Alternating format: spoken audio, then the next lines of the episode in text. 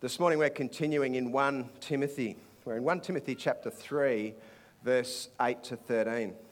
Uh, and this passage is speaking particularly to those who are deacons in the church. Now, Andy spoke last week and spoke to those who were elders. And, and on today, I'm speaking about those who are deacons. But what I'm going to do today uh, because if I applied this passage just to those who are serving the official role in deacons of our church, which are those that are on our board, I'm only going to be talking to a very few people. And so I want to broaden it out today. So I want to tease out some uh, applications from this passage that we can all apply, uh, regardless of our roles in the church at the moment. In 1 Timothy chapter 3, verse 8 to 13, it says this In the same way, Deacons are to be worthy of respect, sincere, not indulging in much wine and not pursuing dishonest gain. They must keep hold of the deep truths of the faith with a clear conscience. They must first be tested, and then, if there is nothing against them, let them serve as deacons. In the same way, the women are to be worthy of respect, not malicious talkers, but temperate and trustworthy in everything. A deacon must be faithful to his wife and must manage his children well and his household well. Those who have served well will gain an excellent standing with great assurance in their faith in Christ Jesus. So the Apostle Paul has written this letter to Timothy, uh, the younger Timothy, and he's sent Timothy to the church of Ephesus, and he's given Timothy the responsibility to help guide the church of Ephesus in how the church needs to function. And so there's a lot in 1 Timothy that we can unpack that we can apply to us today, especially in terms of how we function as a church. Now, just like a cricketer needs tools, a cricket bat, pads, thigh pad, gloves, protector, all of those other bits and pieces, the helmet and so on. A good cricketer needs tools to be able to do and perform well. So it is with us when it comes to how to live out our faith in the context uh, of this passage and what it means for us as a church. And I want to suggest to you today that there's three tools that we need to consider. Uh, the first tool is the tool of servanthood. The tool of servanthood. In 1 Timothy chapter 3, right at the start, Paul says, In the same way, deacons. The word for deacon is the word diakoni or diakonos, and that word literally means to serve, to be a servant. And so Paul had this expectation of those that were in leadership of the church to be servants. Now, over the course of the last week or so, I've been receiving a few text messages, uh, text messages related to football. Uh, and, and certainly on Friday night, I was getting a lot of text messages uh, relating to football, but um, I haven't had time to respond to all the text messages because uh, so, there's been a lot of them and I've been busy and it's been hard to keep up. And so, Glenda, I, I just feel I want to respond to your text messages um, right now. So, so, I've received a few text messages from Glenda, Glenda Barracks for the Melbourne Football Club, uh, and, and, and just. Um, she basically, I think, Glenda, you said something like, and it was following the fact that Brisbane beat Melbourne in the semi final and knocked Melbourne out of the finals race. And you said something like, it's, you can't talk about it on this Sunday because it'll all gone past and it'll be too late, so, so you can't mention it. And, and I think you're right, so I'm not going to mention it. Um, but, but, but what I am going to talk about is, is, is what happened to the Melbourne Football Club from last year to this year. And it's really interesting. So last year, you can remember the grand final at Melbourne. What did, you, what did you win by? 70 points or something like that. It was a 100 point turnaround in about 30 minutes. You're 30 points down and, and just kicked on. And it was extraordinary. Great win. And then started this season, you, you went 10 0. Isn't that right? You went t- to won 10 games, lost nil, and looked completely dominant uh, and looked like you were invincible. And everyone's saying it's going to be Melbourne by how far? Now, at the end of the grand final last year, a lot of Melbourne players were being interviewed, and I remember them being interviewed, and, and they were asked about, you know, what, what's the reason for your success? And they said, we're playing for each other.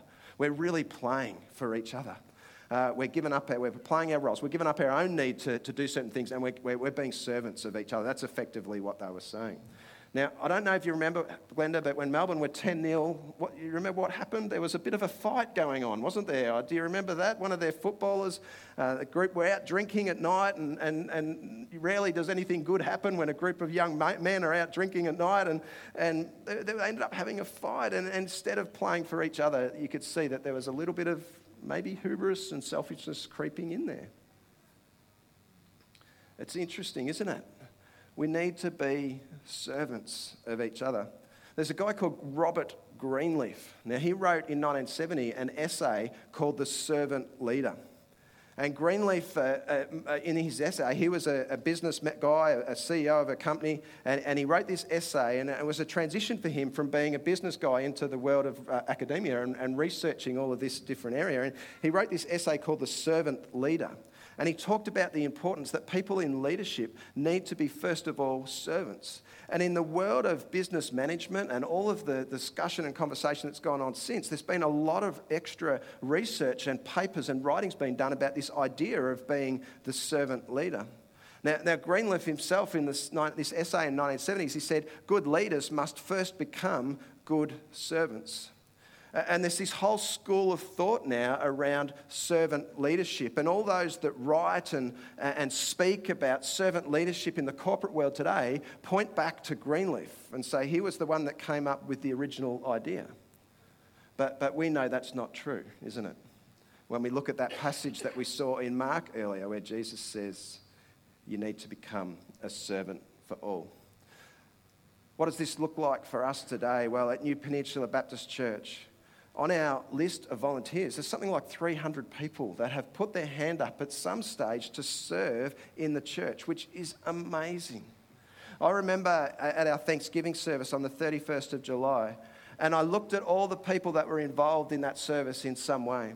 Uh, and it was people that were bringing along morning tea and providing, and they were serving in that way. There were people welcoming at the door, the, the, the music team and the choir, the, the sound guys and the tech guys, the, the pastoral team. Uh, there were so many people different. In, it felt like, as I was out the front welcoming people to come into church, it felt like we've got everyone serving here. It, it felt like church as it really should be. So that's the first one servanthood. The second one is sincerity. That's really interesting in this passage in verse 1. Paul talks about how, in the same way, deacons are to be worthy of respect and sincere. And then he goes on to talking a bit about what that looks like because sincerity is really just doing what you said you would do and being who you said you were. So he says, not to indulge in much wine, not to pursue dishonest gain, um, to keep hold of the deep truths of faith with a clear conscience. What Paul's really saying is here those that are serving in the church need to be a people of integrity. Now, Andy, when he spoke last week, he started by talking about the number of pastors in recent times, over the last few years, that had fallen fallen as a result of uh, uh, inappropriate or improper behaviour in different areas. It might have been around power, it might have been around money, or it might have been around sex. And there's so many pastors that have fallen over the last couple of years. It feels like there's this clean out that's happening at the moment, and a lot of things are being exposed, which they really need to be exposed because pastors need to be people of integrity. But I want to speak today to a hero of mine a pastor who was a man of integrity. So, Pastor Sir Doug Nicholls uh, was born pretty close to the turn of the last century. Uh, he grew up in Cummeragunja, which is uh, not far from Echuca, and an Indigenous mission state, uh, station there. and he grew up, and he grew up as a, a very fine athlete. In fact, he ended up playing AFL football for Carlton originally, and then uh, went to Fitzroy. He represented Victoria a couple of times playing uh, AFL football. He also was a, a fine sprinter. Uh, he, he, he could run a lot of running races in, in across the short distances. He was a boxer. Uh, he travelled around Victoria and other parts of Australia in a boxing troupe. Uh, now, Doug Nicholls was only five foot five. Uh, he played on the wing. He was only a little guy, and, and, and whether it was in AFL or at boxing, there were a lot of other guys that would like to, to really go after him and, and take a piece of him, but he was, he was so quick and so skillful that it rarely happened. Certainly, in Doug Nicholls' day, there was a, a racist element that he experienced being an Indigenous footballer and an athlete in the 1930s.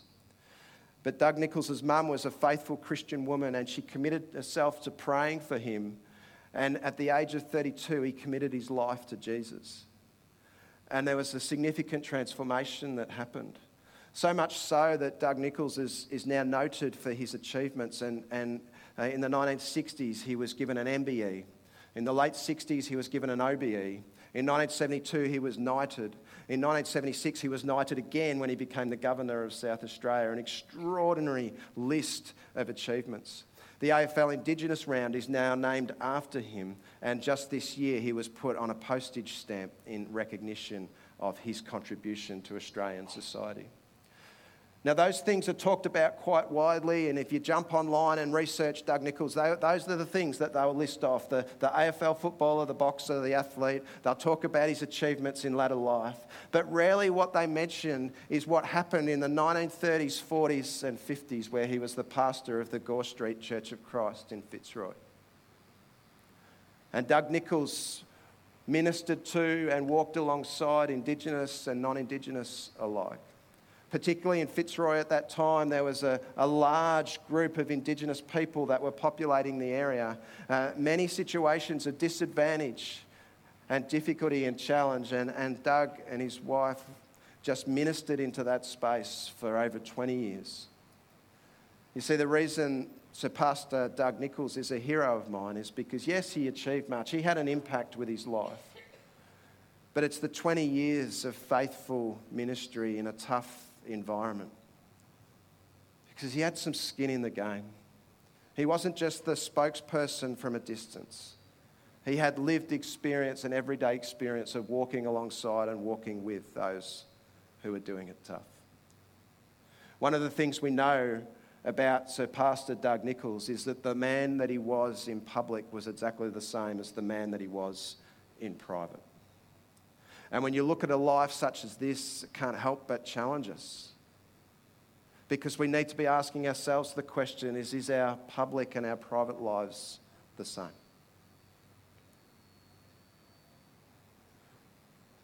I want to encourage you today, challenge you even, to make yourself open and vulnerable to others. There are always has the possibility to be parts of our lives that we, we don't want to shine a light on. And yet, the call of this passage and the example of Sir Pastor Doug Nicholls is that we need to. We need to find those spaces. It might be in a life group, it might be amongst a small group of people who you trust and where there's a safe place for you to share openly and vulnerably for people to be praying for you and over you as you navigate the challenges in life. We need to make sure that our private life matches our public life and vice versa. So there's two things we're taking out of this passage. There's this need to, to be a servant, to, to, to see servanthood happening. And then there's this need for sincerity. And when you, you bring those two things together, there's something that happens. There's an impact that takes place. And that impact is our standing or our reputation. In verse 13, Paul says to Timothy, he says, Those who have served well gain an excellent standing and great assurance in their faith in Jesus Christ. In my experience, in different community organisations that I've been a part of, and different opportunities where I've had to be present in my local community, what I've learned is that when you put together servanthood and sincerity, you're granted standing. You're granted the opportunity to share about that and about He who means more to you than anything else. Last Saturday, Saturday week ago, I had the uh, opportunity to attend our Crow's Nest men's breakfast. It was a great time. We had about 70 fellas there uh, enjoying a, a, very hearty bacon and eggs and tomatoes and mushrooms breakfast meal. That was uh, not quite the highlight, though it was very good. But the highlight was getting to hear from a, a guy by the name of Commander Cameron Eastman. Uh, and Commander Cameron Eastman is a Navy guy, spent, his uh, best part of his working life in the Navy and has risen to the rank of being a commander. Uh, works out at the Cerberus Navy base, and he came along and he shared about some of uh, his life experience. And he shared about one particular situation where he, he had found himself in a, in a, bit of a difficult and a challenging time. He, he had a, a goal to become a Navy pilot but there was a health concern that had risen up and it, it disqualified him from being able to, to, take this course of action. And so he decided that he would leave the Navy. And he had a few months, maybe a year to go before his time was up and he could leave. And so he found himself just coasting along. And he, he turned up at a church, and, and there was an older lady there at the church that came alongside him and, and just started to encourage him and, and prayed for him and spoke, a, a, I guess, what you would call a prophetic word over him. Uh, and the prophetic word came out of the book of Proverbs, Proverbs chapter 22, verse 29, which says this Do you see someone skilled in their work? They will serve before kings, and they will not serve before officials of low rank. Uh, and this was an encouragement and an affirmation to, to Cameron not to just coast along in his work, but to actually take on whatever it was in front of him full bore, to, to, to operate with servanthood and sincerity in all that he did. And so his attitude and his mindset around his work changed and it shifted, and he started to approach it, and all of a sudden, opportunities started to arise opportunities for promotion and advancement. And so instead of leaving the Navy, he ended up staying. Now, not too long after that, he received a phone call from the Governor General's house. It was at the time when Bill Hayden was the Governor General. And he received a phone call and they said, We, we have a, uh, there are three roles that are, are assistants to the Governor General. One is filled by a person in the Navy, one is by the Army, one is by the Air Force. And we would like you to apply for this role. And he was one of three candidates to apply for this role. And, and they went and they, they had a, a few days with the Governor General and his wife. Uh, including having a dinner and various other things. And over the course of the few days, uh, Governor General Bill Hayden decided that Cameron was going to be the person that would be his aide for the t- next 12 month period. And so all of a sudden, Cameron sees the fulfillment of that prophetic word. Where because he chose to do things with servanthood and with sincerity, he gained a standing, a reputation, and literally was serving before kings. I want to do things, uh, a couple of things, just, just in, in finishing up. As I said, I've been talking generally about uh, from this passage, and, and, and, yet when Paul speaks or writes these words to Timothy, he, he's really speaking specifically to a smaller group of people, those who serve as deacons in the church. And for us at New Peninsula Baptist Church, that role of deacon is filled by serving on the church board. And while I, I guess I don't want to unnecessarily embarrass anyone or anything else like that, what I am going to do is ask for anyone that is either a, current serving board member or a past serving board member, if you would just stand now. If you're either a current serving board member or a past serving board member. I want to say to you, thank you. Thank you for your service to our church. Thank you for your willingness to tackle some difficult and hard challenges at times. Thank you, for your, your faithfulness, your prayerfulness, and your godly example. Our church is the church that it is today, in no small part because the likes of you have stepped up and served. So I say thank you. Can we thank them today?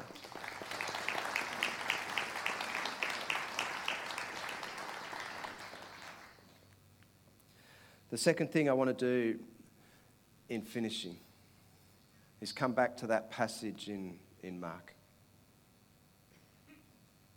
where Jesus is talking about how we're to be servants first and foremost. And he goes on to say these words. He says, For even the Son of Man did not come to be served, but to serve, and to give his life as a ransom for many. That whoever would be first among you must be a servant of all. And as we conclude this time today, and if the worship team would like to come forward at this time, they're welcome to do that. I'm just aware that there would be numbers in this room and those that are connecting with us online who are only just starting to get to know Jesus, He who is a servant to all. And you're just starting to grapple with this idea that He, gave His life as a ransom for you. That in getting to know Him, in believing in Him and what He's done for you, there is an opportunity. There's this amazing opportunity to find forgiveness and freedom and fullness of life that is not otherwise possible by any other means. And there may well be some people here today, and you're just feeling like you're, you're broken. And maybe in those honest moments, you're saying, Yeah, I've, I've mucked some things up. Well, I want to say to you today that God loves you, that He died for you, that He defeated death in order for you to have that fullness of life in Him, and that He would love nothing more than to welcome you with His open arms this morning. I want to encourage you, if that's you, as I pray right now, to put your trust in Him today. Let me pray. Lord, I thank you that some 2,000 years ago, the Apostle Paul, inspired by you, put some words down on paper to encourage the younger Timothy as he led the uh, church of Ephesus, of Ephesians. And Lord, thank you that those words can still speak to us today. And that we can take on board what they say and we can see, yeah, we can make an impact with our lives. Not because we're good at something necessarily, but because we come first with that posture of servanthood and sincerity. And Lord, for those that are in that space which I've just described recently, that space of, of, of coming towards you, just getting to know you, uh, of seeking, maybe not all the questions have been answered yet, but there's a heart there and an awareness and a growing understanding of the love that you have. And in these quiet moments, I just encourage you now. Whether you're here on site or you're connecting online.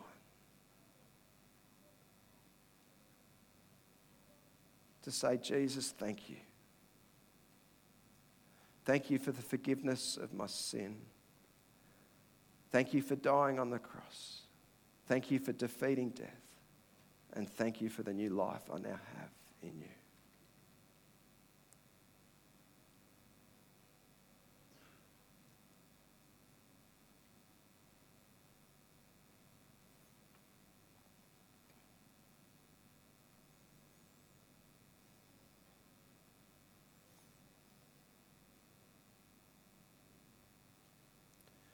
And Lord, I pray for us as a church at New Peninsula Baptist Church.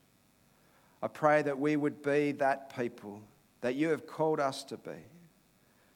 A people who act with a posture of servanthood and live with sincerity. And Lord, of that, of that, we pray you, you would use us. Use us mightily to share of your love and your good news with those around us. In Jesus' name I pray. Amen.